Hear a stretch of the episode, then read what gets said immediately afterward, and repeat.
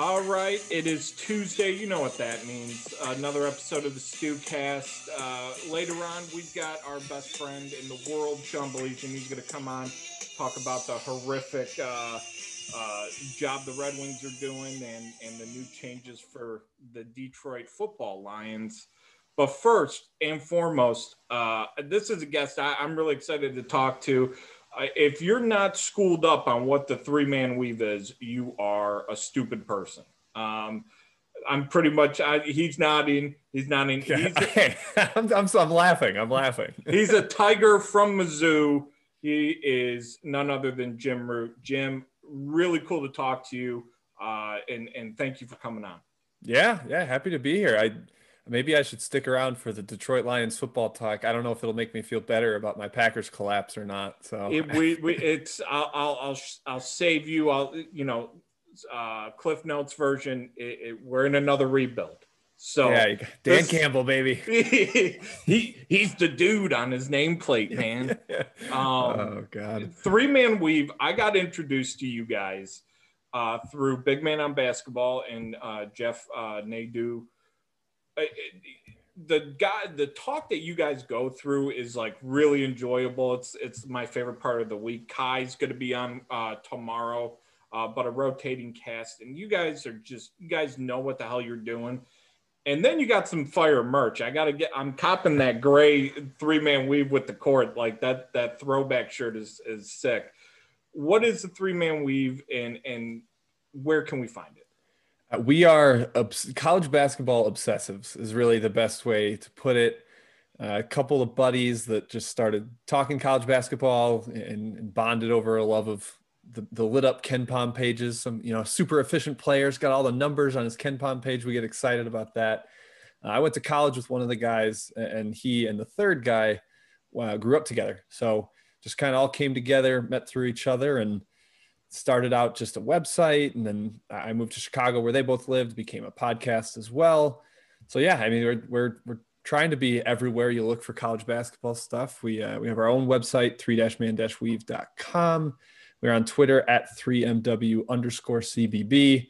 And we're writing at plenty of different places, whether it's Action Network, like you said, we're, we're going on uh, Jeff Nadeau's podcast on Big Man on Basketball. Usually once every two weeks or so, uh, we'll get one of the guys on there. And you know, just anywhere we're allowed to talk hoops, we are willing to uh, jump on and, and, express our opinion, which is why I'm glad to be here.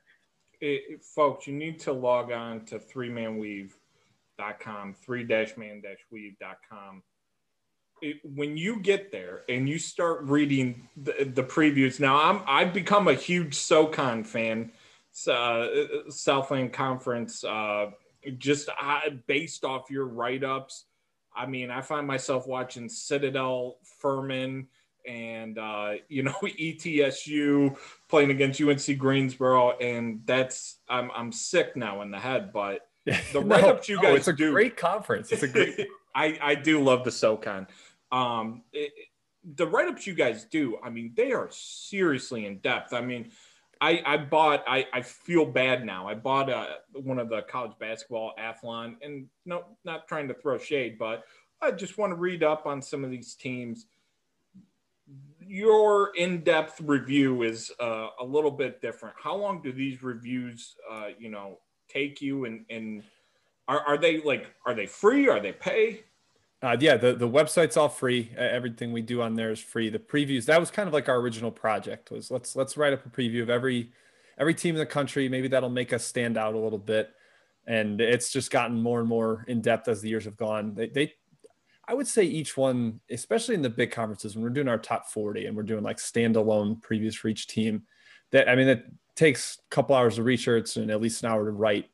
Uh, when we get towards the lower conferences, it's usually about an hour per team, but it, it's it's definitely a time investment. I mean, we each write like 115 to 120 teams, so you add up the hours there, and it, it gets it gets kind of insane.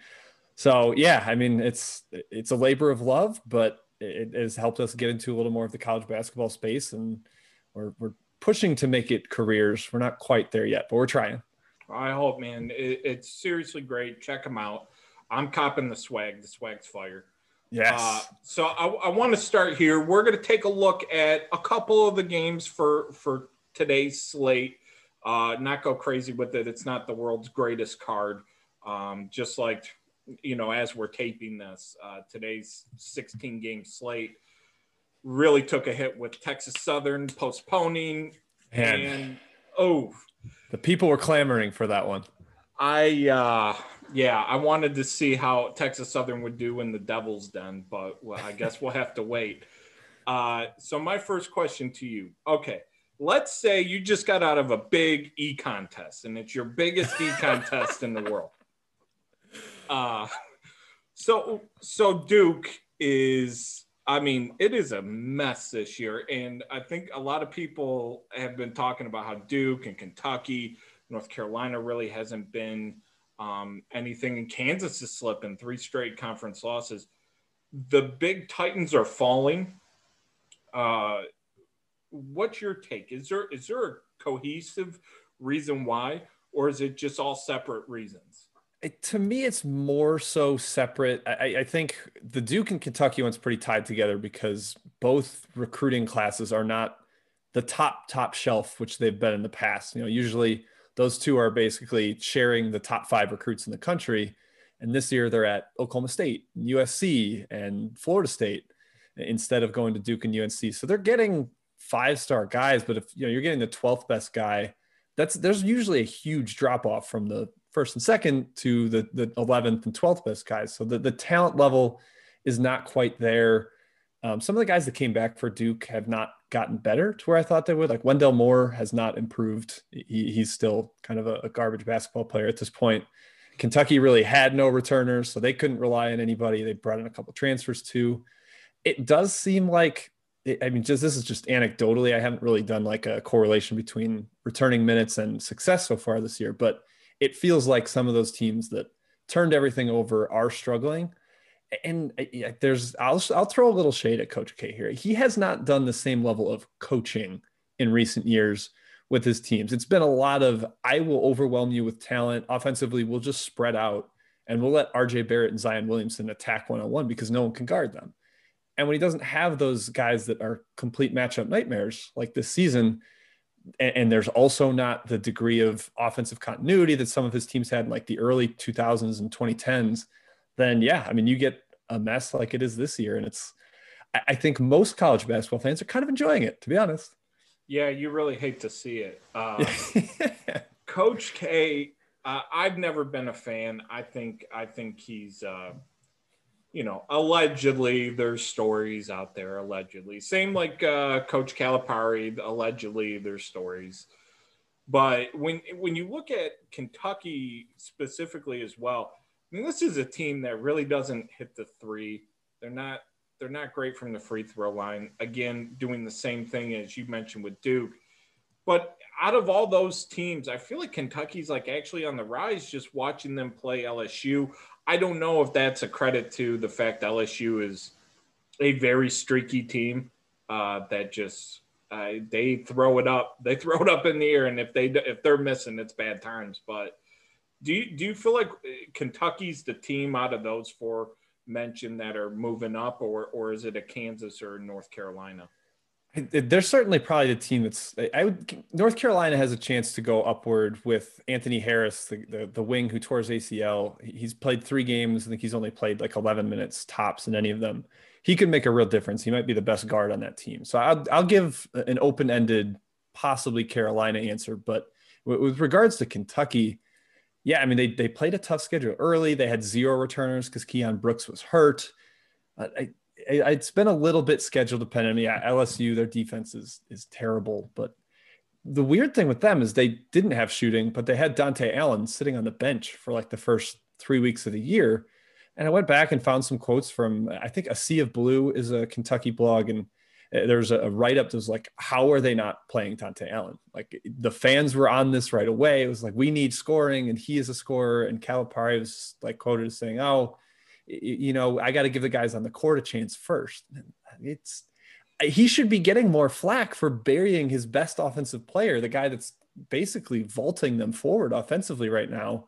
It doesn't it's crazy to me that he's almost getting a pass for that. Like I think people are just too busy dancing about the fact that Kentucky is five and nine to really be digging into the why, and he he deserves some real blame for that. I uh, another team you just you just hate to see it. Uh, the SEC is so the SEC to me I treat it like you know I watched three conferences where where I really earned my keep and that's the SWAC, the SoCon, and the SEC. They've been very uh, predictive, predictable. I guess I, you should you could say I at least I've found this year that you know, if LSU's playing Georgia, they're going to score 800 points. It's going to turn into an NBA game. If Mississippi State's playing Ole Miss, they're going to struggle to get to 50 uh, a piece.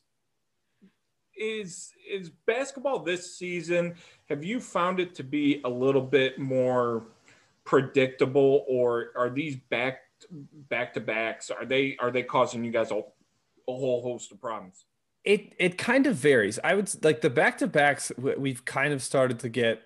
I don't want to say a feel for because they're they're still challenging. I mean, some of them will go in completely random directions. Obviously, games still have their wild swings based on who's making threes and who's not, uh, which we often often complain about. But you know, that's that's neither here nor there. Uh, the thing that's made it really tough to predict this year is the random COVID absences, which when there's already not a ton of reporting on some of the teams to add that element to you know the past tracking injuries because we we try to stay up to date on all 357 or all 348 however many are playing this year because of the IV and, and certain other schools taking off. But it's so hard to find injury news just from the start but then to throw in how difficult it is to find the covid absences and the, the schools don't want to comment on that so you don't know how long it's going to be not to mention all the cryptic tweets you got to read.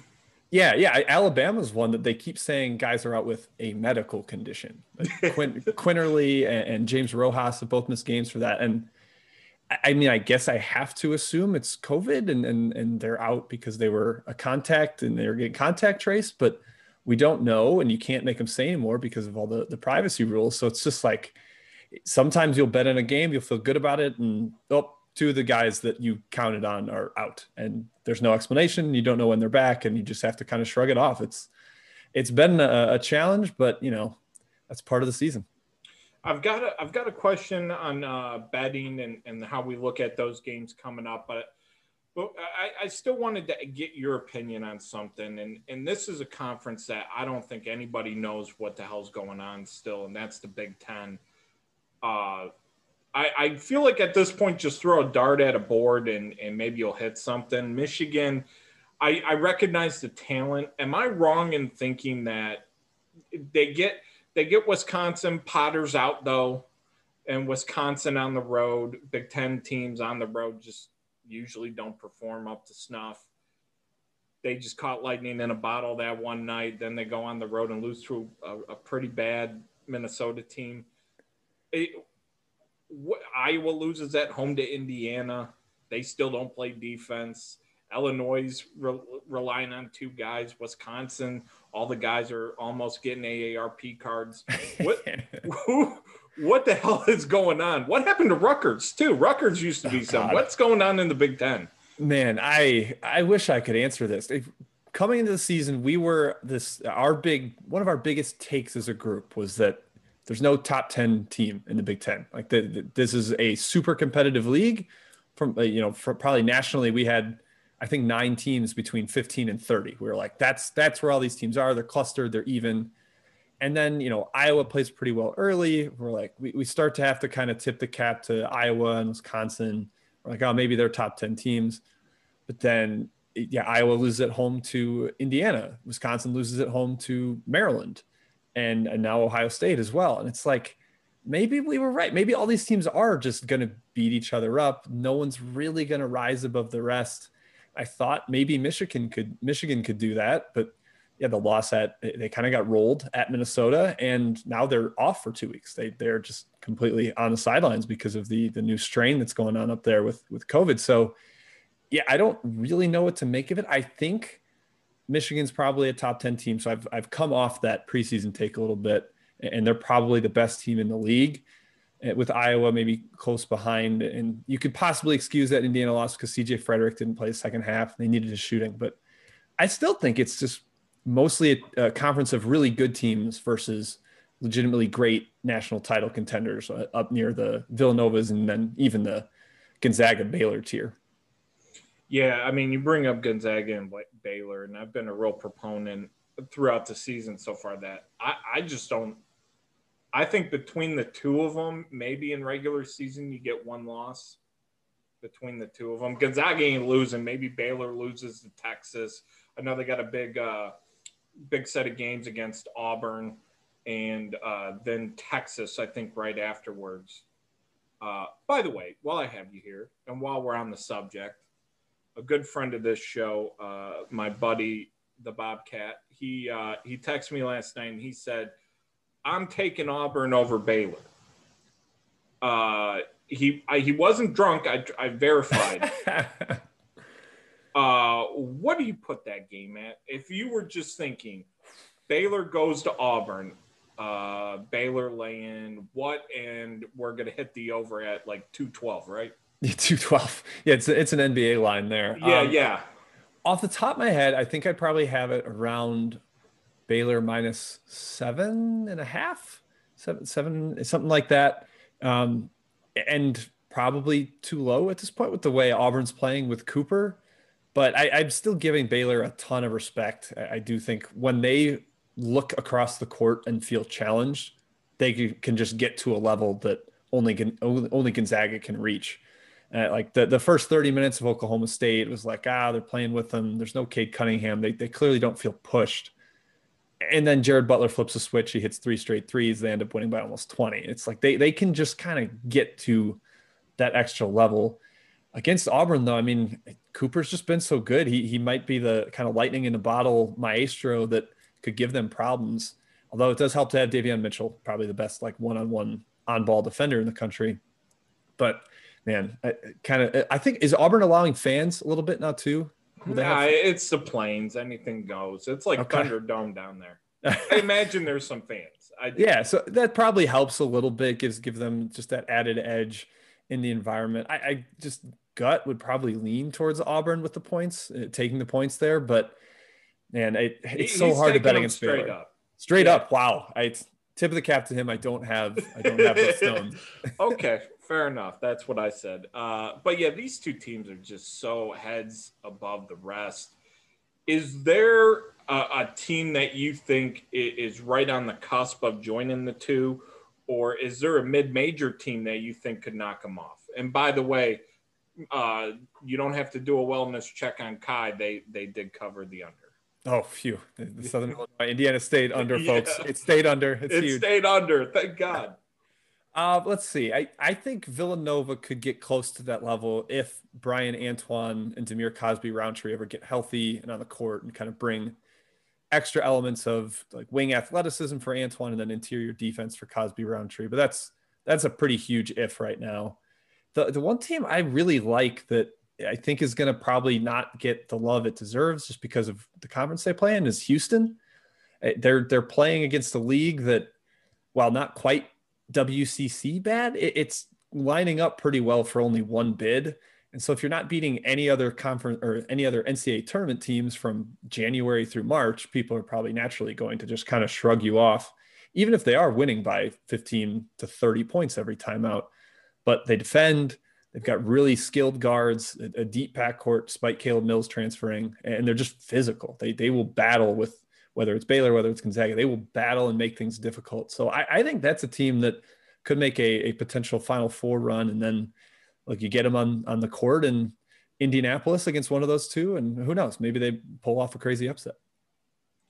I think you guys were talking a few weeks ago uh, on the Big Man on Basketball podcast about like some other teams that that are in that um, that tier of, of mid majors looking forward projecting like those 116 215 matchups which is like bread and butter. I never liked them before but i feel like this year i like after after the first weekend i'm gonna be like ah, i'm not interested anymore. Um, so uh, I, I wonder, like teams like a Winthrop, who looks like they're going to just run away with the Big South, uh, whoever comes out of the SoCon, I thought it was going to be Furman, might be Mercer now. They they look like they're getting it together. ETSU on the board, who knows? some of these smaller conferences that are you know mid majors being a very you know nice is there a team out there that you look at and go man if this team was in a bigger conference they'd be doing some hurt Hey, Winthrop's a great, great call there. I mean, they they are super deep. They've got some kind of unconventional players. Their point guards like a six seven white dude, number fifty two. When, when I was watching them against Presbyterian, I was like, "What in the hell are they doing? Letting the power forward run up the ball? Yeah. Like this weird." It's crazy. He put he was like a D two transfer that had a bunch of triple doubles at Walsh University, and now he's kind of running through the SoCon. It's Walsh. Isn't that in Michigan? I it might be. I think so. Hey, shout out! Now now I got a new team. There we go. There we go. um, so yeah, I, I think Winthrop's a great answer. They play super fast. That playing super fast kind of hurts as one of these underdogs because it increases the possessions, which gives you for a better chance for the talent to kind of bear out. So usually you look for like slower teams for these upsets. But another fast team that's very fun that I know got brought up a ton on Big Man of Basketball early in the season was Bryant. Yep. And you mentioned earlier that I am a Mizzou Tiger. I looked at a bracketology the other day that had us as a two seed and Bryant as the 15 seed. And all I could think about was the the loss to Norfolk State in 2012. That oh. was one of the worst moments in Missouri Tiger history. But Bryant has that kind of offensive firepower. They can spread you out. They can shoot. They're gonna they're gonna run with you. So they're, they're maybe not a super terrifying like underdog just because of that high possession thing, but they're good enough offensively that if they get hot, they can hit 14 threes in a game and suddenly the the favorite's in trouble. Yeah. I and and here's what I wanted to ask you uh, what I referenced earlier. So a lot of folks in Michigan, in Pennsylvania, wherever you may be, however you may be doing it, um, you know, folks are getting out there and they're betting you know it's becoming more open and and people are trying it. And i know last year uh, I, I, did horribly. I did the eye test. Well this team beat that team and i didn't look at pace and i didn't look at free throws and three point percentage. And i didn't stick to any con i was just every conference whatever. Um is there like very fundamental things? Because college college basketball is a very different game that you're betting as opposed to college football or hockey or basketball, NBA even. Um, what are some things people need to know before they're they're putting their money on the line?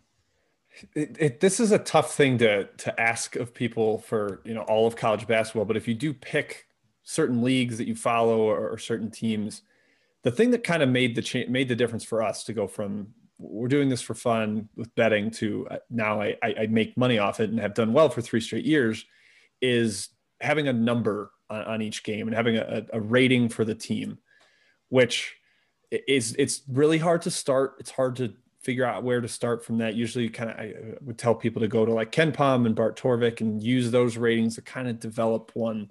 But in the past i would get into trouble because i'd be like oh i like this team here betting them but it wasn't it, there wasn't any tie to like a number. Whereas right now i make a spread on a game. If i make it minus six i'm just not going to bet minus seven. Even if i really like the team minus seven i think it's a good spot but I, I it just doesn't to me mathematically make sense uh, with, with, like the distribution of outcomes or whatever that would come from having a number. So it, if you can on the games that, that you really want to bet on and follow try to make a number and and bet that as well as the matchup and the the eye test and stuff where you can have a point that you won't go past. It sounds kind of silly to be like, well, if you liked it at minus five, why don't you like it at minus six? But if you're betting a lot of games in, in basketball, you kind of want the the best numbers possible over a large distribution of games. That that was the big difference maker for us. But I, I, understand that it's hard to ask people to do that. We're we're freaks. We, we have 350 ratings. I can't I can't recommend people trying to do that.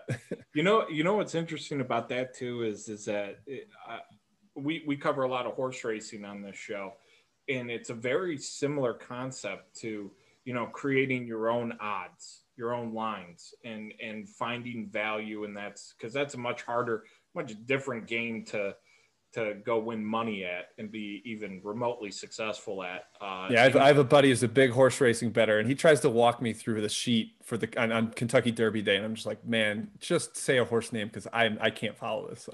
yeah, impressive. look, hey, we got Stony Brook Sacred Heart popping off any moment. Uh, yeah, yeah, there you go. That's the stuff I know. That's that's hey, my comfort Sacred zone. Heart, right? Yeah, yeah. In the second game, they've been great in second game back to back. um, also, I got one question before we get into some games here. A uh, good friend of mine, he he he does an algorithm. He does his stuff, and you know he's shooting me like you know take the under Indiana State, take the under in Southern Alabama State, what have you. Um, he's come up with the idea that you know these scores in in the NEC, in the MIAC, in you know what have you, the the the over unders are flipping, the the lines are flipping. Patriot League, we see it.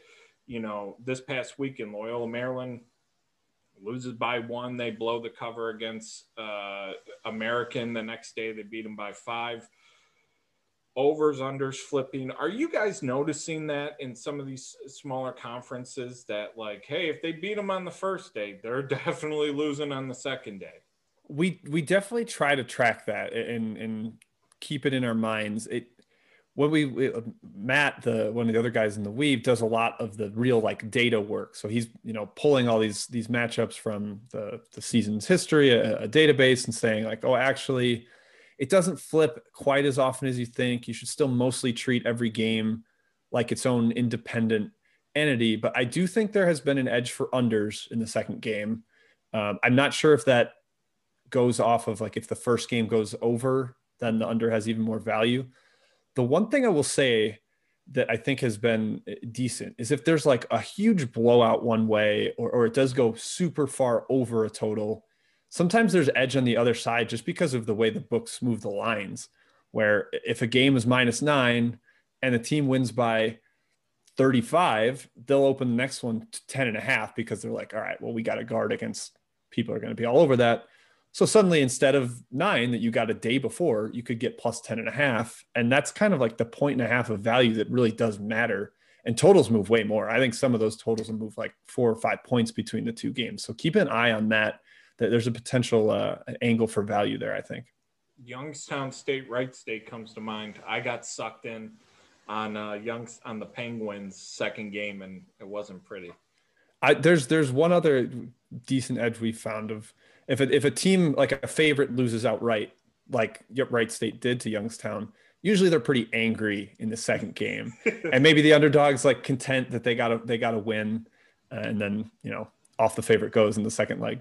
Maybe they're thinking about the biggest econ test of their life. Who knows? Gosh, you, you're telling me supply and demand, and now I got to answer questions afterwards. That's unfair. Yeah.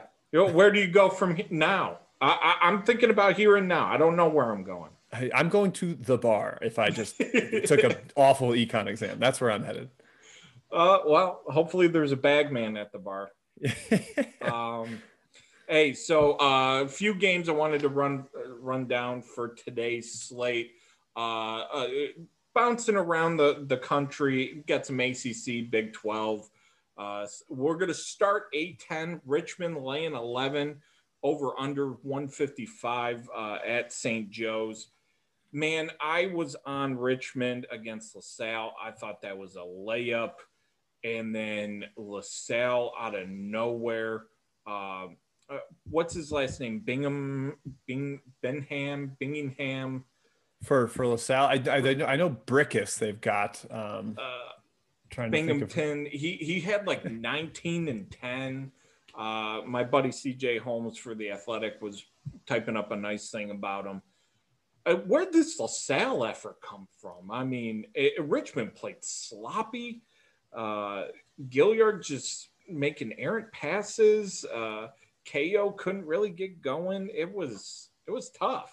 Yeah, that that one kind of shocked me. I I kind of think LaSalle is in the dregs of the A10 and Richmond's supposed to be like an at-large contender in that league and they yep. need to take care of business against the dregs of the A10. So that was that was shocking. I think Richmond was coming out of a COVID shutdown, which we've seen I, I wouldn't say it means a ton because I think we've seen a decent amount of teams play just fine coming out of their shutdowns, but it seemed to affect Richmond, and maybe it does affect a team like that that's more reliant on precise offense and timing and the way they run their Princeton offense. Uh, but it, for this one against St. Joe's, I, I, lean towards Richmond, especially if Ryan Daly is still out, who's the best player on St. Joe's, getting a hard cast off his thumb. Mm. I, I, think Richmond can kind of cut him apart. St. St. Joe's defense is very, very bad. And against a team like Richmond, it's got experience, it's got scoring they were really cold in that LaSalle game. I, I think they kind of get back on track. Uh, and as a big road favorite, you know, it's tough to take a ton of points like this, but I, I will lay the 11, I think, here. I don't know the exact numbers. I haven't looked them up, but it just feel like I Richmond last year was just like it might as well be illegal. I felt like catch me if you can with them. That was just print money because they were just they were a lot more adept at hitting the outside shot, the the three shot, and I feel like this year I'm just watching the games here because it's local, so I get all the games, and it's, it's like, you know, fingers crossed, let's hit it, okay? Daddy needs this. Daddy needs his medicine, but this year not so much. Um, but yeah, I, I'm with you on Richmond. Uh, Kentucky travels to Tuscaloosa. Roll Tide uh, laying eight and a half over under 147. Only question I have for you in this one Does John Petty hit 39 three pointers? I think it's only going to be 38. I, let's not okay. get greedy here. Yeah. Yeah. Well, you know. I, I have been the the Alabama drum beater pretty much uh, uh, since the offseason. I was like, this team is awesome. They're going to be top 20 good this year. And then to start the year, they didn't play very well in Maui. They lost to Stanford, barely beat UNLV. They lost at home to Western Kentucky. And I was just like, okay, I was wrong. I yield, I give, I knocked their rating down. I wasn't betting on them. And then since then, they've gone on just a tear, it, just shredding the SEC. Uh, it, it seems like this is another matchup where they can. I mean, they've already blown out Kentucky once. The part that is is wild and I didn't expect with Alabama is that they play great defense. Like that that didn't seem like part of their thing coming in. But they play very solid defense. They will they will make you work for good shots, and Kentucky can't get good shots, which is their their whole ultimate problem right now. So if anything, I think Kentucky score, struggles to score a little bit, and Alabama is they they can pretty much score on anyone as long as a couple guys are hitting shots, and they've got seven shooters. So as long as four of them are hitting, then you know look out. So I, I would lean towards Alabama just because I don't want to bet against them right now. Is really what it comes down to. Yeah, it's a tough play, especially since Kentucky coming off a big win at home. Maybe this gets them going, but I know the Bobcat will be betting Alabama regardless. So yeah, this it, we this is one like if I just took my preseason ratings, would I make this line? I probably would have it like pick them or something like that. So mm-hmm. to see minus eight and a half, it's it really leaps off the page. It's like maybe I should be leading towards Kentucky, and I probably do in a number sense, but I just like I said, I don't want to bet against Alabama in the zone they're in. Here's one that really uh, kind of threw me for a loop when I saw it. Texas at home against Oklahoma, lane five and a half over under 143. I Oklahoma has really, I mean, they're steady. They they don't really do anything amazing. They don't really do anything bad. But Texas has been a highlight reel with Greg Brown, and and I know Shaka is out for COVID uh, reasons for the game. Is that just is that line you think just indicative of Shaka being out? Yeah, a little bit. And I, I know Texas had some player absences their last game. I think uh, Greg Brown missed and uh, maybe Jericho Sims. I'm not remembering off the top of my head, but they had a couple guys out. I would assume they're back because they've had their you know their layoffs. Those guys hopefully are back with the team. But yeah, Oklahoma's just been weirdly good lately. They they missed Brady Manek or lost him to COVID tracing, contact tracing, and they like played better. They put a fourth guard in the lineup, and their defense just went from like zero to 100. The teams just can't score on them right now with all that quickness on the court, and they've got a lot of length in that backcourt, so they're they're really making it hard on teams. Texas, though, I, they've kind of earned my trust at this point. I, I wanted to be skeptical of them all off season, at the start of the year, I was like, ah, they're just, you know, a bunch of really good athletes, but their guards are making shots, they're taking care of the ball. I've been way impressed by Ramey and Coleman. And of course, Andrew Jones, tip of the cap to him, the, the cancer survivor. So yeah, Yeah, I mean, I, I, made this like exactly five and a half, so I, I have no numerical lean on it, but I, I guess Texas at home as a, as a home favorite does scare me. I would probably lean the Sooners just because they, they've been feisty as a dog lately. I like it. I like it. Uh, Duke hosts uh, the Yellow Jackets, giving five over under 141 and a half. Uh, Georgia Tech's been a lot better than I think people expected this year. And, you know, we talked about Duke earlier. Uh, the one thing I will say is Jalen Johnson is he's he's a hell of a ball player if he can get the ball inside. Goldwire is still like an okay shooter. He's pretty decent, but outside of that, I, I it's tough. This normally would be Duke by a billion at home, but laying five, Georgia Tech coming off uh, a, you know a nice little streak here. I would lean Georgia Tech. Where where are you? I am too. I Duke's covered one game all year. They just they continually have been you know overvalued and I was a part of it at first. You know, I was I was backing them a bunch. The only time I, I bet against them early on was Notre Dame, which was the only game they covered. And I was like, you know what? Not doing that again. But I took Louisville against them this weekend, and that I kind of got lucky at the end. It was a close game the whole way. Uh, so to get Louisville to cover was nice. But this one, yeah, Georgia Tech's been really, really solid. They play a funky one-three-one zone defensively. That's it's kind of hard to score on if you're not cohesive offensively. And you're not good at moving the ball, and I don't think this Duke team is that right now. So, yeah, I lean towards Georgia Tech actually, which also shocks me. But I just I don't want to bet on Duke until they prove they can play a good game. I I just haven't seen it from them yet.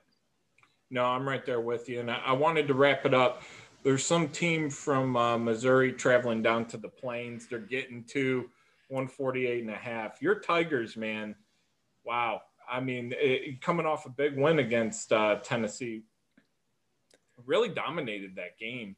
Uh, I, I, know Jeff did a, a big show today uh, talking about what, what the hell's going on with Tennessee, but Missouri – is catching a really good Auburn team now with Sharife Cooper. This isn't the team we saw, you know, struggle and lose to UCF earlier this year. This team is they run, they gun, and he's really opened up things. I, I feel like this is an overplay. I really don't have a side in this. No offense. Uh, I, I'm just going to root for the points.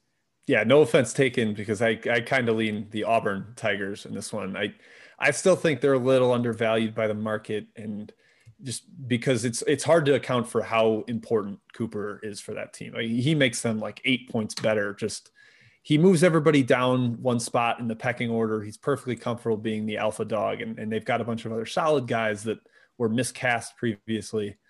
And, my my Tigers, as much as I love my Mizzou Tigers, I'm pumped about them this year, potentially being like a, a two or three seed at this point.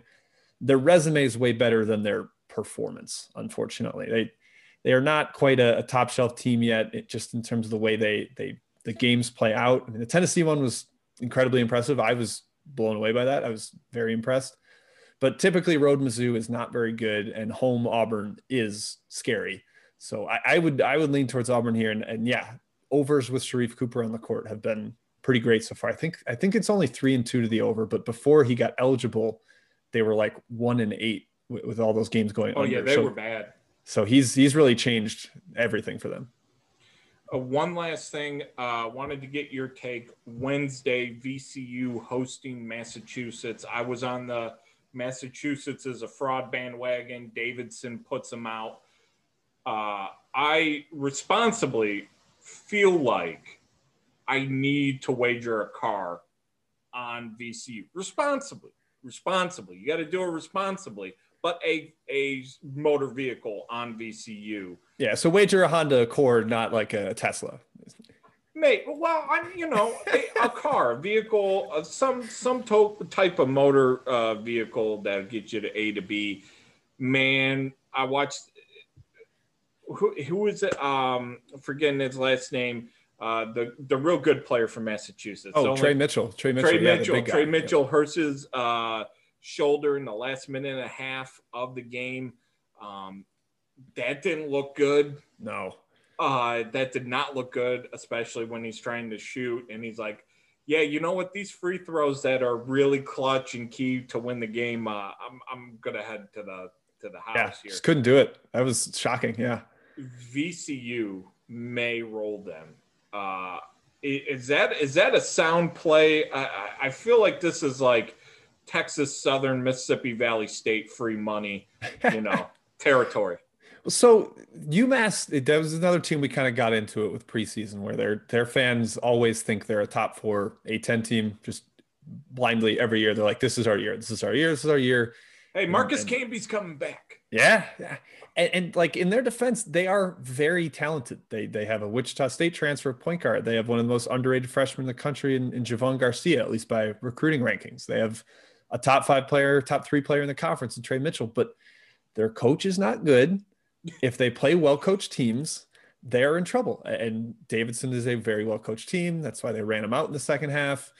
And VCU is a very well coached team. I mean, they they play a little more helter skelter than Davidson. They play up and down, but VCU can almost match them for talent, and they are much better coached. So I would certainly lean towards VCU. I mean, obviously, uh, I made the whole point about numbers earlier, so make sure to keep an eye on that number. Don't don't bet anything exorbitant, but yeah, I, it's I'm just kind of not a believer in UMass either on the road against a, a team that is good, athletic, and probably should be motivated. I know they blew a game to St. Bonaventure recently, so they, they need to take care of business. Yeah, I, I would lean with you on the Rams as long as it's not not sort of a, a crazy spread. Well, I can't thank you enough, Jim, for coming on. Uh, I know you're on SBR Picks. Uh, that show is daily, folks. That I I watch it every single afternoon, uh, either at the gym or while the kids are sleeping. Uh, Three man weave again. Where's the website? Where's the Twitter? Yep, it's uh, three-man-weave.com. We are awful at marketing ourselves and having a, an easy to remember URL, but you know maybe the dashes make it stand out to people. So three dash man dash weave.com. Uh, Twitter is 3MW underscore CBB as three men weave college basketball. So there is a little bit of a, a rhyme or reason to that one at least. Yeah, we've got the the daily SBR show on their YouTube channel. We've got a Saturday show with Fade the Noise on FTN. That, that's a little longer because of the big Saturday card. The podcast. Yep, yep. Three Man Weave College Basketball Podcast. Wherever you you listen to podcasts, we should be there. We've got we write for Action Network. We write a little bit for Better IQ. We're we try to have our toes in as many different ponds as possible right now, and, and just get into the people's brains one way or another. Well, I and I will say it, I'm a guy who I didn't I lost money on college basketball. I stopped betting college basketball. I, I just I gave up last year. This year I got into it and and I'm up. And Great. Uh, I credit three man weave. I credit uh, you know you guys and certainly uh, big man on basketball and and learning how to look at numbers and what what lines mean and, and just becoming smarter about it. It's it is a big hill to climb, but there's there's easy steps you can take to get there. And I, I thank you for your your guys' work because it's helping. Yeah, no, absolutely. Glad to hear it. I mean, I think what you said you do is super smart. Is focus on a couple leagues, it, especially the ones that you watch a lot. You know the teams. You already start with a feel, a good base for them. Just just pick a, a conference or two and try to really get into those and analyze those because then you can really build on the knowledge year over year, and and it, it's just it it gets easier and easier as you go. Well, thank you enough, Jim. Uh, hopefully, we have you back again. I'd love to talk a little bit more and make fun of Coach K more. Gosh, Uh, I'm always here for that. uh, right after a short break, Sean Baligian talking Lions and Wings.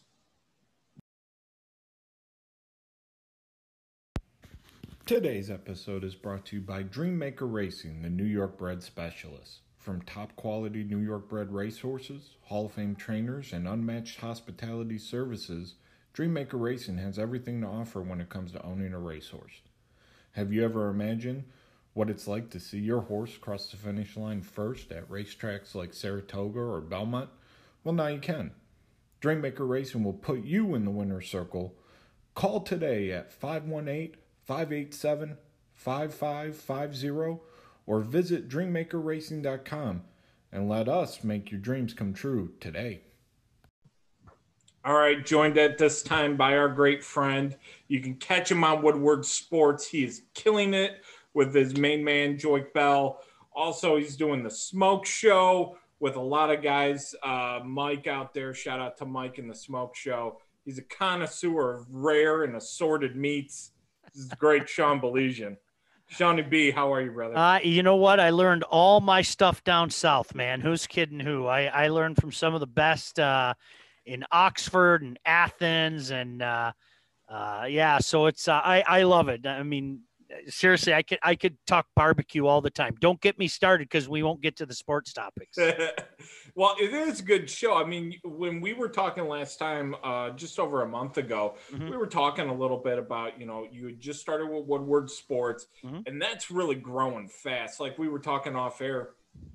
Uh, I was one of the you know few folks that that was paying paying attention. I saw it tweeted out, and I started watching it's gone up four or five hundred percent, and we're only a couple weeks in. Very exciting. Uh, you got Scott Bischoff doing draft shows. You've got uh, Mike and the boys. I call him Dirty Mike and the boys doing the smoke show, uh, and then the show every day with Joique, and it's fantastic. How, how's that process going for you? And is it kind of like are you rejuvenated? Is the juices flowing? Yeah. No, it's funny you say that. I mean, you know, uh, Al, honestly, I, I've been so blessed in my almost 26 years in, in this business. I've, I've done television, I've done writing, I've done radio. Uh, this is something different, you know, and, and it allows me to, you know, uh, stay at my other job. You know, I, I I'm still in radio at, at, you know, one of the, in my opinion, one of the best radio stations in the nation. And from a historic standpoint in WJR. So um, this this is something fun. Um, you know, when they said, um, "Do you want to be involved with Joique Bell?" I jumped at it because you know I, I had a chance to call Joique's games in college, and I think everybody knows his story. You know, former uh, Detroit Lion amongst a few teams, and um, so yeah, it was it was to me it was a no brainer. It just works perfectly with my schedule. It allows me to, you know, if I have a game to call or um, you know I have to do my radio gig, whatever the case may be. It allows me to to, to kind of do some things. It keeps me busy, but it's fun and and um, you know thankfully I'm at that um, point in my career where um, I just want to have fun. Like honestly, yeah. I just I really I just want to have fun. You know my uh, I've been able to do. Uh, a lot of really cool things, but uh, let, us be honest. Uh, Father Time waits for nobody, and I'm I'm closer to the end than I am the beginning. But uh, I want to have fun until I don't do it anymore. Well, don't worry. I think this is going to be a perfect stepping stone to get that Habs announcing gig. um, no, hey, you know what, Al? I think we've talked about this before. You know what? I've called games in the NHL. I I, I can die a happy man. Like honestly, that was uh, when I was a kid. That was one thing I wanted to do, and I've done it. And I'm cool. You know, I mean, I re- I mean that. I I'm cool. Um, uh, it was fun, but boy, I'll tell you what, as somebody who likes his his family life and likes spending time with his kids, that's not real conducive for that uh, for spending a lot of time with your kids. So yeah, I'm I, am i am hey, I'm I'm really cool, but thank you. Uh, you know, a lot busy weekend, a lot mm-hmm. of stuff happening on top of what we saw, you know, in Kansas City and in uh, Green Bay. For our Lions, which we've talked about, you know, at length before, gosh, in the span of a week and a half, this entire franchise is completely new. And I'm scared to say this. They've made competent moves and are doing the right thing. I love it. I, I I'm I'm in the same boat as you. I mean, I'm so used to hammering or questioning the moves that they made, but I think if if you take the time, you can kind of understand why each move was made. And, you know, when you bring in a guy whose specialty is the draft as a general manager, and then you bring a, a guy in uh, that can stand next to him who's done that and built teams. And when you take a look at the at the staff that that Coach Campbell's putting together, you know, chock full of guys that have great relationships and, and, and reputations in this business or have formally coached before as well. I mean that that's pretty stinking cool. Now, again, listen, it, it it's it's it's all off the field stuff. You you want to be able to celebrate some on the field stuff, and I don't think the Lions are going to do that for a couple of years. I really don't. Um, you know that coupled with I know we'll get to it uh, the stuff about Matthew Stafford.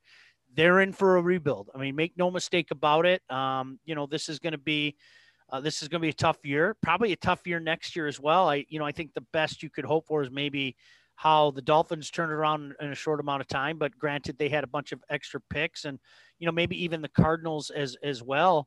I wish uh, the Lions could find a Bill O'Brien to make a uh, a crazy deal with, but uh, those those don't grow on trees, so it, it's going to be arduous. But I, I like the brain trust that they put together, and and I'm going to say it again. I think we said this the last time we talked. I, am not going to judge uh, Sheila Ford Hamp on um, uh, the, the same trajectory that you judged her father. That's not fair. I, I wouldn't want somebody to, ju- to judge my children that way. You know, don't don't blame the kids for the sins of the father, so to speak. So, um, yeah, we'll we'll see what happens. But uh, right now, they're not sparing any expense. I I think you have to like what they've done. But at the end of the day, it, it's all about are you able to make it transfer onto the field. I just I worry that I'm getting catfish like like those weird dudes from MTV are going to show up. And and really instead of 24 year old Tiffany I'm talking to 48 year old Timmy. And it's, it, I'm really concerned about it. I mean, yes, you know, it's nice that, and I thought they're them bringing on Jimmy Dorsey, who has a, a, a lot of experience, I don't know that it's amazing or or that he's done a you know great job or great history, but he's a guy that's competent that can at least uh, be creative with the cap and and they're going to be in a decent position next year uh, for the cap. But for you, was Matthew Stafford uh, deciding like, hey, it's time for me to move on to greener pastures? is that really the, the the one thing that was the tipping point for whether the rebuild was going to start now or next year? Uh, you know what? Um, and I know you watch the show. Um, you know, you're you're just talking about the show. Uh, as you can attest, we've been talking about it for a few weeks. I, I yeah. think if you read the tea leaves, and I was quick to say this many times, okay, this was no inside information. This was not anybody whispering into my ear or anything like that. I didn't want to. And you have friends in high places. I, I well, you know what I did. I I I'm telling you, it, it, this was just tea leaves. It, I I think it was time, and to me, a lot of it had to do with what Matthew Stafford didn't say when when these moves came. And uh, with all due respect to Ian Rapoport, I I don't think um, Coach Bevell coming back would have had anything to do with it. I yeah. just think it was time. I really do. I think I think it was time. I don't think he had the stomach to go through yet another Lion mini rebuild. Um, I, I I don't think they even you know thought that was right for him to do, and maybe it was best for them to kind of turn the page and start looking to the future. So. Um, now, with that being said, you don't just give Matthew Stafford away. You you have to find a good deal, make it work, you know, for all parties involved. Uh, Matthew is one classy guy. I'm, I'm telling you, I, I think the world of him. I think he's, you and I have talked about it. I think he's a good quarterback. I don't use the word great. I think he's a good quarterback. No, I agree. I am there with you. If he goes to the right place, they can have some success. Um, uh, he just hasn't had a lot of help around him here. He, I mean, there's just no other way to say it. He hasn't had a lot of help around him here. And uh, he is a guy that these aren't just words. I, I wish him all the best. I mean, he and his wife did so many things for this community. Uh, they really did. And um, I, I, I, hope he has success elsewhere. I, I, I, do. I mean, I, I don't know if I could stomach him winning a Super Bowl. I, I think I would vomit for a day or two if, if something like that happened. But no, all jokes aside, um, I, I, I don't think it was a surprise to anybody, Al. I, I, I don't. I haven't talked to you know, a lot of the beat writers and the guys that, you know, are there day in, day out. But I, I don't think anybody was surprised by this. It was, um, you know, I, I think you saw it coming going all the way back to November, truth be told. I, I had a chance to talk to Matthew on WJR back the last week of November. And, um, you know, he said the right things. It, to me, it was what he didn't say that jumped out to me and made me kind of draw the conclusion that we may be coming to the end of, uh, of the Matthew Stafford era here in Detroit. You you were pointing out on the show Saturday, the draft preview show, a series you're running with Scott Bischoff, who's a very smart talent evaluator and, and draft guy. Uh, you were pointing out, and and I echo the same sentiment um, as others as you did. Last year was a year to get a quarterback, not this year. Yep. Uh, But now, because you know that Week 14 game against Atlanta, we just had to win. Uh, we're now picking seventh, and there's a real fear that you're if you like Zach Wilson, somebody else is going to like him too. If you if you like Fields and so on and so forth. Yep. I mean, uh, Matthew Stafford's going to bring a haul. What what do you if you're if you're taking over the team? What are you doing with with the picks? Where are you going? What needs to be that point of emphasis for when the Lions go to draft? Let me go back for a second and just reiterate something that you said. Um, last year was the year to do it. How often do you find yourself picking at that spot in the NFL draft? It's not very often. You can stink, and they stunk this year, okay? And find yourself picking seven and, and maybe not being in a position to grab that guy. You know, I mean, although as fate would have it last year, you know, Justin Herbert would have been available. But yeah, you you get the point. But to me this year I, I think you, you have to wait and see what happens. You know what what is the top seven going to look like? Is, is um, trevor lawrence will be gone. I'm convinced zach wilson will be gone. I'm, I'm convinced beyond a shadow of a doubt. Heck fields might be gone even before seven. Well then what?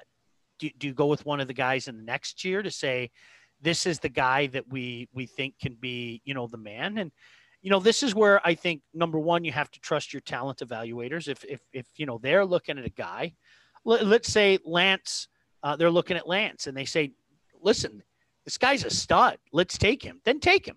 You know, I mean, if that's a guy, this is where you really you have to trust your people. I don't know enough about him. You know, I, I said that when I did the show with Scott. I'm going to let guys like Scott talk about him that have seen him, that have watched film on him, and, and everything. I'll, I'll let guys like Scott talk about it. But if that's the guy, if you think that that guy can be a franchise quarterback, then you know what, you take him. You know, um, if not, you know what, maybe you wait a year. Maybe you go get that veteran and you say, you know what, we're going to bite the bullet this year. We're we're probably going to suck this year. Maybe one of the picks that we get's a high pick for next year from Stafford. There, there are so many what ifs that I think come into play here, but uh, first and foremost, if there's if there's a guy sitting there that that you know you really love, I mean, I mean, let's not forget what was Mahomes ninth overall. I think Mahomes was ninth overall. If there's a guy that you love, then take him. You know, I mean, and and you now granted you have to live with the you're the guy that picked that guy. I mean, ask you know Joe Dumars about that in basketball with with Darko and, and everything, but um, Ryan Pace. Yeah, right. I mean, there there's so many there's so many guys that that you that you you know you're just gonna have to deal with. But you have to trust your scouting department. I don't know where their scouting department is on those guys. I think we'll find out after the fact.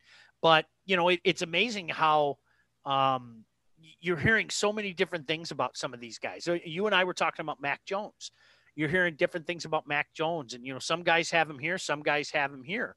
Uh, Trask, same thing. You know, eh, some guys have him here, some guys have him there.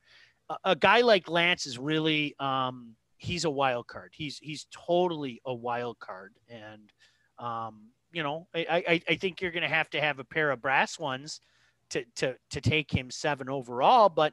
Who knows? Maybe maybe somebody jumps ahead and takes him, and one of the guys you didn't expect to be there is there.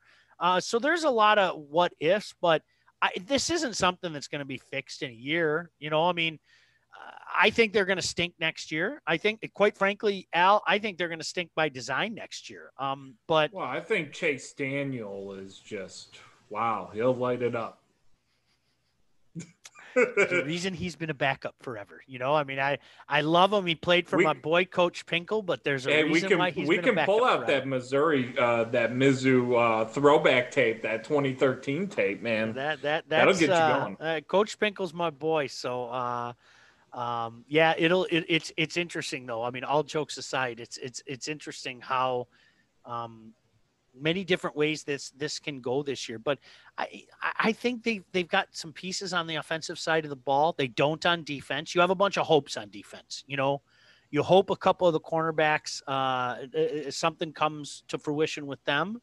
Um, you hope Okwara something comes to fruition with with him. But you know, the rest of it is what do you have there? You know, and that's the unfortunate thing right now. So I, I wanted to bring up uh, it just as another draft question.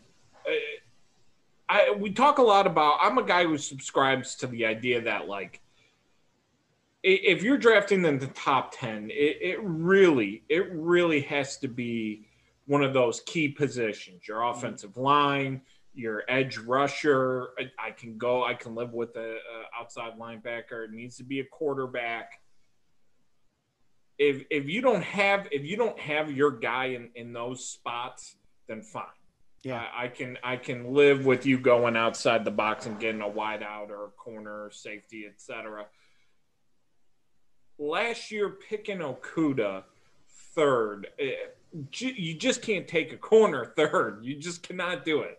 It's like take it. Hey, let's take T.J. Hockenson, tight end, eighth. I mean, he could be Gronk, and it's still probably objectively like a bad analytical pick. But do you subscribe to that? And how do you reconcile that with you know where they're picking seventh? Because you know uh, there's very easy, uh, you know, kind of scenario that works itself out that, you know, you probably don't have the quarterback you want.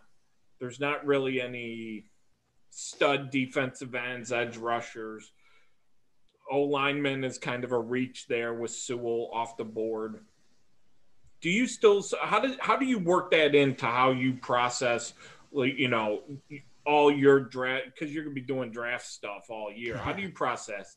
Um, last year it was it was obvious to me that Matt Patricia and Bob Quinn were in save our job mode. Okay. So I didn't understand why they felt like Jeff Okudah would be the guy to save their job. Um, rookie cornerbacks struggle. I mean, that's just the way it is. I mean, for every for every rookie cornerback that came in and made a difference, I can name five that didn't including a guy that they took in the second round that that Al, I think you remember, people wanted to run Mississippi State's own Darius Slay out of town after his first year. I mean, he had a disastrous year, and you don't have to you don't have to believe me. He said so. Yeah, I, I just talked to him last week. I mean, he, he said I had a bad rookie year. He goes, I was benched three times in the first three weeks, and they're on an island and you know it can break some guys but then they can bounce back and you know become darn good players which i think darius slay has has, has shown himself to be i'm not giving up on jeff okudah I, I, I think it's crazy anybody that wants to throw a guy out after a year anyway i mean i it, are you new to football um, but i didn't understand that pick last year if your goal again was to save your job was to show progress this year was to take a step this year Jeff Okudah wasn't going to help you out. I mean, it's just that simple. So on one hand, I get the logic. Okay, they took a guy that if the Lions didn't take him, I guarantee you he would have been taken within the next few picks. I guarantee yeah. you, people thought that highly of him. But again, this goes back to what we were just talking about. You can't talk about other guys. You're the guy that took him, and you're the guy that took him under the guise of you are going to help your team in 2020. Jeff Okudah was not going to help the Detroit Lions in 2020, especially this year, especially with not having the normal lead up to the season. Um, you know, you're on an island as it is, and he was really on an island with this COVID stuff. So, um, to me, I, I think you have to look at every possible scenario, right? That's number one. And number two, you you have to always assume that the unexpected is going to happen. You have to always assume that. Now, I think the likelihood of the unexpected happening between picks one and seven goes down. And, certainly last year there was there was no surprise with one and two. But but I, I think the unexpected factor goes down between one and seven. But if you go up a little bit, that's when you somebody's going to come in and look, try to play the role of the smartest guy in the room. It happens every single year. I mean, it, it just does.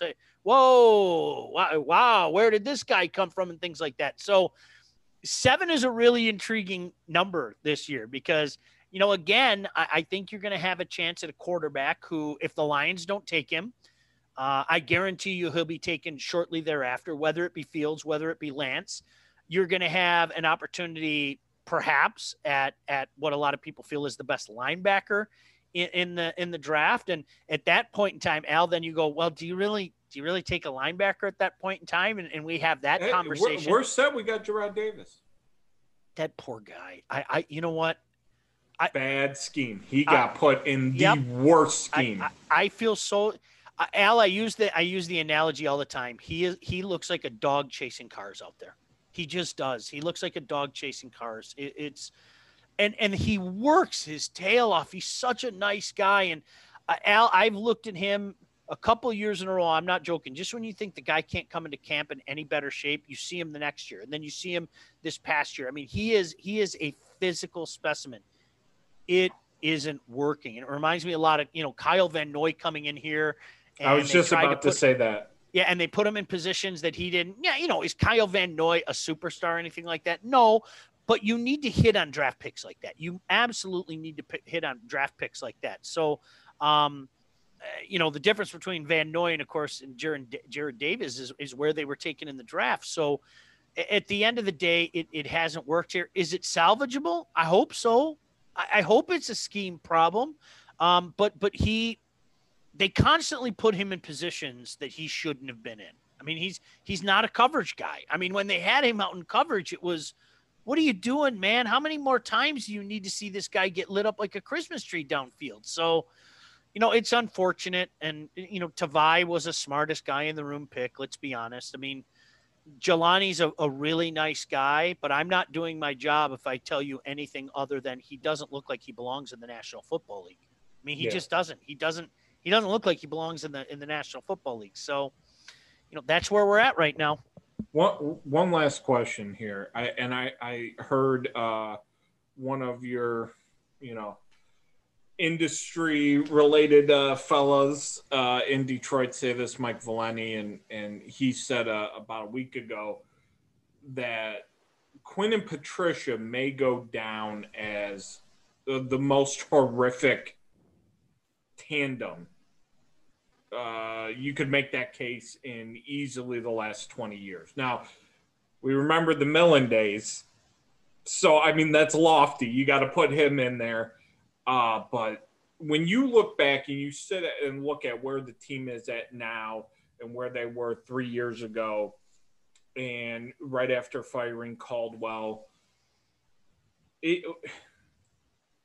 is is it really that bad? Is it, yes. did they do that bad of a job? It, now, is it as bad as Millen? No. I, I, I disagree with Mike there uh, wholeheartedly, and I. Well, I didn't see I didn't see you out uh, in the last three years with bags on your heads leading on March. it wasn't as bad as Millen. I mean, all, all, one has to do is take a look at the the 2008 draft or 2008 Lions. Look at that roster. It was so bad. I mean, it was, it was. There was a young Calvin Johnson and Jason Hanson and just a, I mean, really a bunch of garbage. I mean, it was, there's no surprise whatsoever why they went 0 and 16. Um, was it was it bad though? Absolutely, it was bad. Oh, absolutely. I, I think um, the free agent signings were uh, you you just shake your head. Now you know were there some victories in there? Well, sure there were. You know there. I, I think you have to say Frank Ragnow was a good pick. I, I think you have to say Taylor was a pick. I think you have to say, you know, Kenny Golladay later in the draft was jo- you know, one Jonah of those. Jackson. I, yeah, I, you know, I mean, I, what I always do, especially with the young players, is I, good or bad. Let's talk about it next year. You know what I mean? That that's yeah. it, it's almost like what we were talking about earlier with Slay. Let, let's we'll revisit that next year. You know, I, I think we have a better idea and maybe a, a better light uh, to to cast those guys in, good or bad. Um, but at, at the end of the day, it, and, and I'm going to tell you again, I've admitted this to everybody. Al, I'm going to admit it to you. I was all in on Bob Quinn. I was all in. I, I had conversations with Bob Quinn uh, quite often, especially after he started. His idea of what he wanted to do with this team was perfect, and and I, I it was music to my ears to hear him say nine and seven isn't good enough. I have been yelling at Lion fans about this for years. It, it, it, drives me out of my mind. Somehow, because Matt Patricia was bad, okay, and he was horrible, somehow that makes the Caldwell era better. Huh? No, it was still not good enough. You know, I, I've never understood that logic. You can say it was better than Matt Patricia, but it was still not good enough. And I think Lion fans uh, do that far too often. You should demand more. You should say nine and seven isn't good enough. You should say just going to the playoffs isn't good enough. So, um, the ideas that Bob had for this team and the follow through that Bob had for this team were two entirely different things. And I, I think, in my opinion, Bob's biggest mistake was bringing in Matt Patricia. Uh, uh Matt, Matt Matt Patricia is not a head coach in this league. I don't. There, there's nothing that anybody could say that could make anybody think that Matt Patricia is a head coach in this league.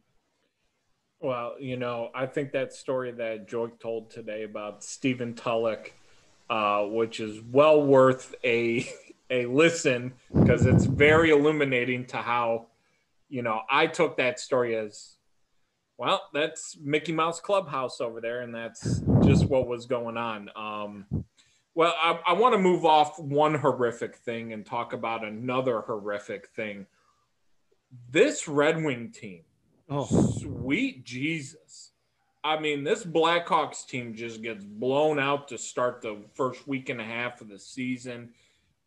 The Wings go into the United Center, and I'm an idiot because I, I put down, I you know, I said, hey, Wings are going to hit them hard in Chicago. This is they because they were playing well. I, I think you can say that second game of the Columbus uh, series that they uh, won played well they played well in the second game of the Hurricane uh, opener.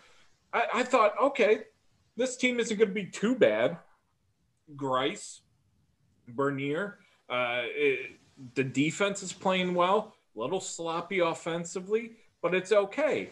And they get ran out the barn in Chicago. And uh, watching the games, I mean, the one thing that stands out is when they're on the attack, and w- when they're pressing that forecheck, Sean, I, I want to get your opinion on it. It looks like an AHL scrimmage. Pucks bouncing over sticks, just a little bit behind, just a little bit in front. Guy wants to try and do something. He wants to spin around, and take a wrist shot. He's finding, uh, you know, the defenseman sternum with it. Like it's just it, it looks like a bunch of guys out there that just they don't they're not getting it. and Blashill, you know, God bless him. There's no coaching that's going to help you with that. It's just guys just not getting it. I see. I feel the same way. I, I think too many people are, are trying to put the blame on Jeff Blashill. I do. Are, are, there things to point the finger at with coach? Sure, absolutely. There's a talent issue on that team, and and Al, don't tell anybody. It's by design. Yeah. It really is. And it's Steve Yzerman kind of knows what he's doing, and uh, they're going to get themselves another lottery pick this year. Uh, who knows? They might get another one next year as well. I think what was very um, disconcerting that Blackhawk team's horrible. They're they are. Bad. They're not. They're not a good team. I, you know, um, you know, they, they still have the big stalwart back on the blue line, but you know he he's what 37 years old. Look at their goaltending. I mean, they, they don't have anything close to I, an NHL. I love yeah. the Subbans. Uh, in NHL 21, I'm, I'm rocking the Subbans. I love PK. I love Malcolm. Malcolm is not an NHL goaltender. No, he's not no, an NHL goaltender. No, he's not. But I, I mean, that's that's. I think that's the thing that that's got to frustrate you. So I think it's one thing to lose to the Hawks. It's another thing to kind of get spanked by the Hawks. And that was very disconcerting for me because I, I was one of those people, Al, and I'm going to stand by it. I look, are they going to be bad this year? Yeah. I didn't think they were going to be as bad as they were last year. And, and, and I'm, I'm kind of worried about that now, to be honest with you, after the last couple games. Um, but we'll, we'll wait and see how it plays out. But that was incredibly disconcerting to me because again, uh, this is not this isn't a good Hawks team at all. It it it just isn't. And you know, I I, I get it. You you still have you know DeBrincat and you still have Kane and you know everything, but this this isn't. There's just no other way to say it. This just isn't. They aren't they aren't a good team. You know, and um so that that was disconcerting to me. I I think all Red Wing fans should be worried about that. You know, it's again, it's not the fact that you lost, it's the way you lost. Both those games. And I, I know yesterday was a stinker. I thought Friday was a stinker. I, oh, I thought God. Friday was a big time stinker. You know, they they made it cute towards the end, and you know it got a couple and everything, but uh, two ugly losses against an ugly team. I I just I'm worried that, and yes, I know what the plan is going forward, but I think I think the hope is that at least you get a glimmer.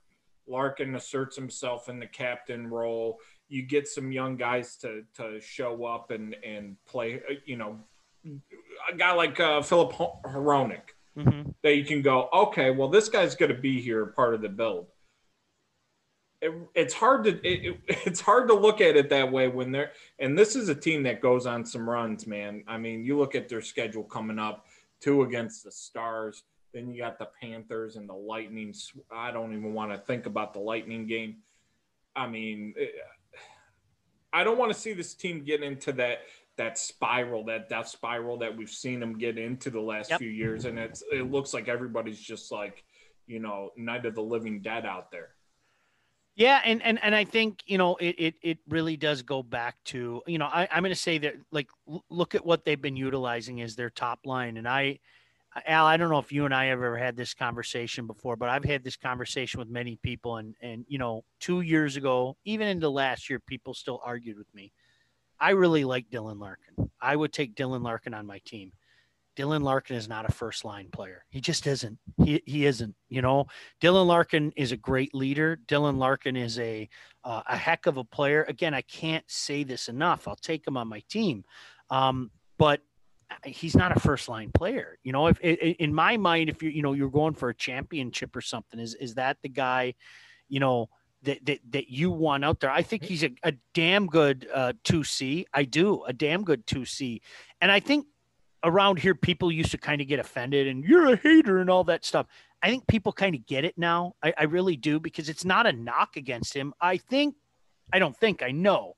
I think a lot of people in the Detroit area are very guilty of overrating their own in the last 10 years, trying to make mm, Danny DeKeyser into something that he isn't, you know, uh, trying to make Teemu Pulkkinen into something that he isn't. I, th- I think that uh, Wings fans in, in, You haven't seen his slap shot. He, yeah, yeah, he was going to score. Slap. I remember he's going to score 30 goals in the league. I, I remember all that stuff. And, uh, you know, and, and, it's funny. You got to remember, people would say stuff like that to me, and I'd go, um, are you sure you're talking to the right guy? You know, I've done have a little junior hockey and I've done some I've done some international stuff. So. Have you seen the skills competition in the AHL? Yeah, right. You know, and I, you know, I, I haven't looked up what Teemu's doing lately. I, I, I think he's is, is he over in the KHL now? I think he's. I would imagine that seems like a good landing. Yeah, but I, I, mean, all jokes aside, it, it just people people have kind of done that. You know, I want to see more out of Zadina. Um, I, I really liked him. I still like him. Please don't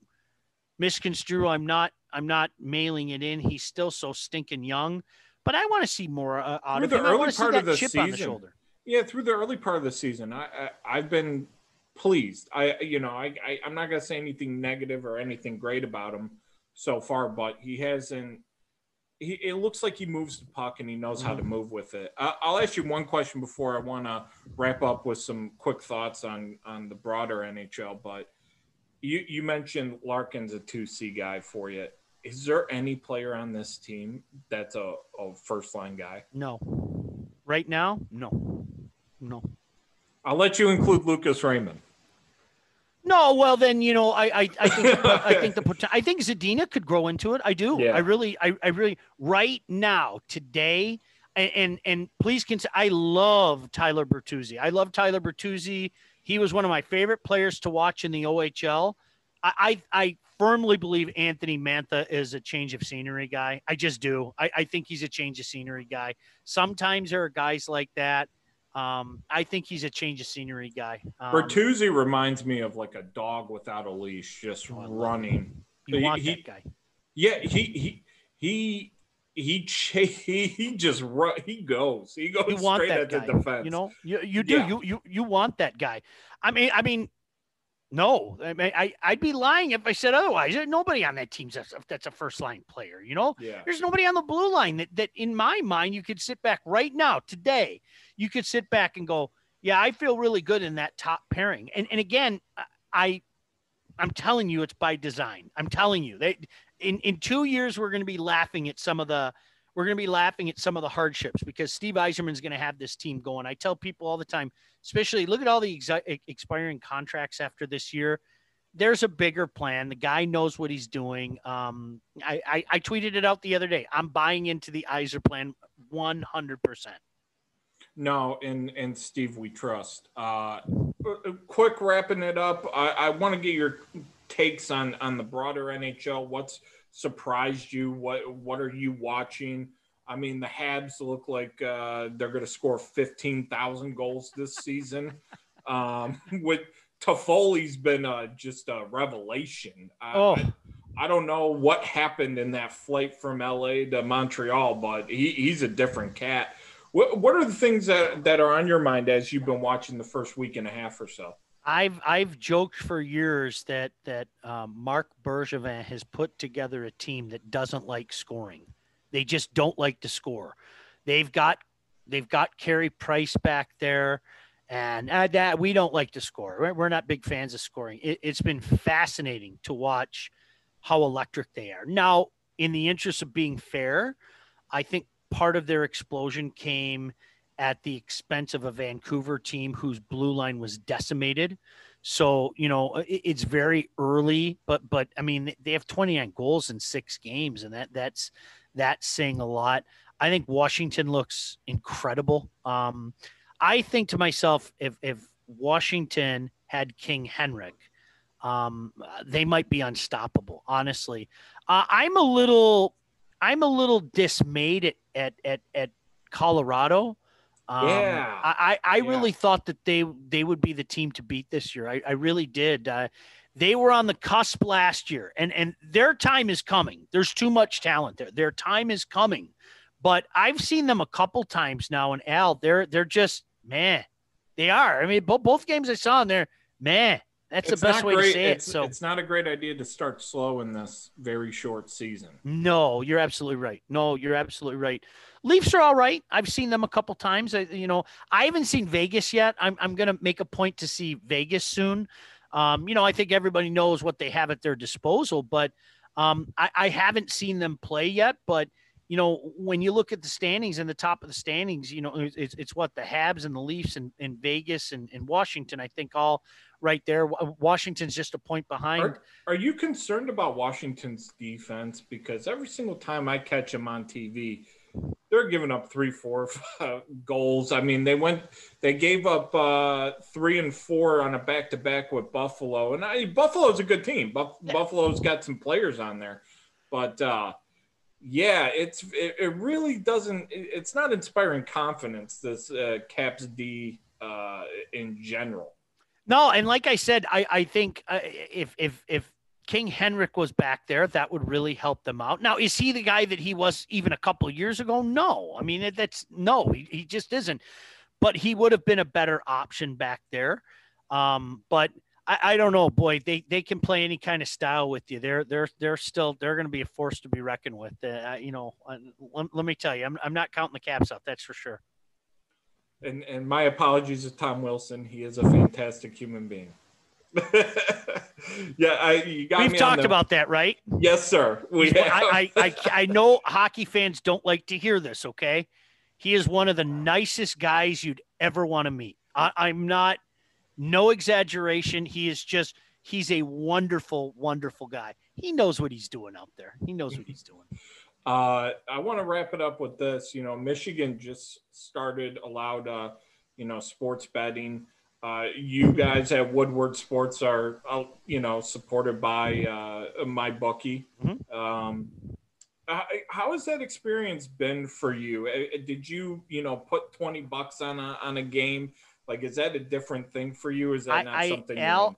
I never, ever, ever thought that we would see this day. Never. I, I'm it's- serious. Never, ever. You know, you have to remember we haven't, we haven't really had the chance to experience the sports book yet um, because of this whole COVID thing. It's, if I'm not mistaken, I think when everything started to get shut down, it was the day after the the sports books open and then they you know promptly close right after that so we i haven't had a chance to experience the sports books i'll go down there um, i think that's one of the you know things that Great, that Greektown with uh, Barstool. Shout out. Yeah, they've got they, a- that and looks like an MGM awesome and-. Yeah. Um, it is. It's amazing, and and you know the crazy thing is, I mean, Twitter has basically turned into what are you betting on?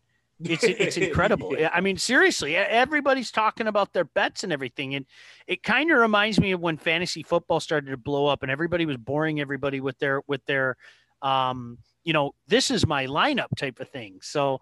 Uh, the excitement is real. Um, I, I think it's about time. You know, uh, uh, like everything else, do it responsibly. You know, I mean, it's easier said than done for some people, but it is. It, it's amazing that I can just you know pull up my phone and go, yeah, you know what? I feel really good about this game tonight. You know, I look at my phone. Ah, I'm going to put something on it. You know what I mean? So, it it, it really is. It's it's absolutely amazing. I, I'll give you a, a funny story. We were we were I had a buddy over the other night, and it was the second of of the Montreal Vancouver games, and it was like the 9:30 game, and like five minutes before the game.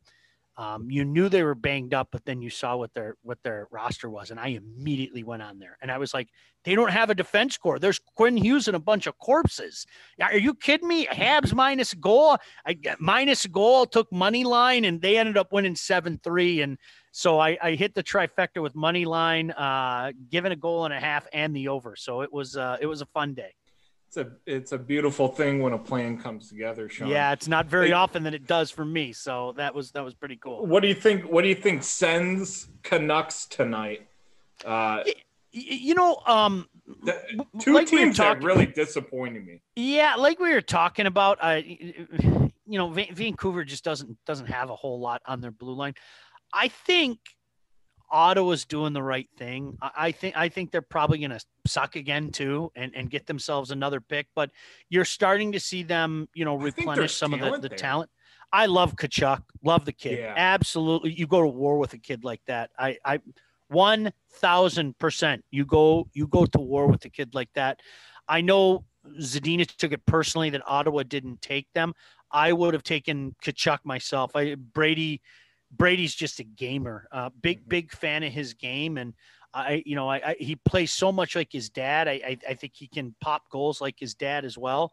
Um, so you know there are some pieces, but it, it, is weird to see those two being the only game in town tonight. It's like. mm. But the Canadian division has been a heck of a lot of fun. It's I've it's been a it. heck of a lot of fun so far. I'm convinced the Flames and and the Oilers and the Flames and Canucks are. There's going to be a massive brawl multiple times. It's going to be great. Sean, I miss Smythe Division hockey, man. I, I Oh, that's what so I grew good. up with. Uh, I miss uh, Smythe Division hockey.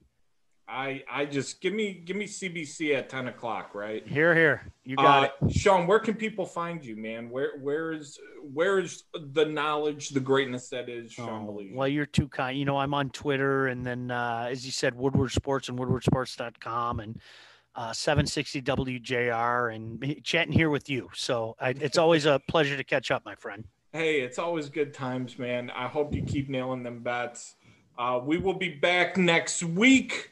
Another show. I think Darren McCarty's coming on next week, but you Oh, know. D- I know, I know you know DMAC very well, and he he's he can be tough to get a hold of. So we're we're aiming for next week, but we'll see from there. So for Sean Baligian, for Jim Root, three man weave, I am Stu. We will see you next week.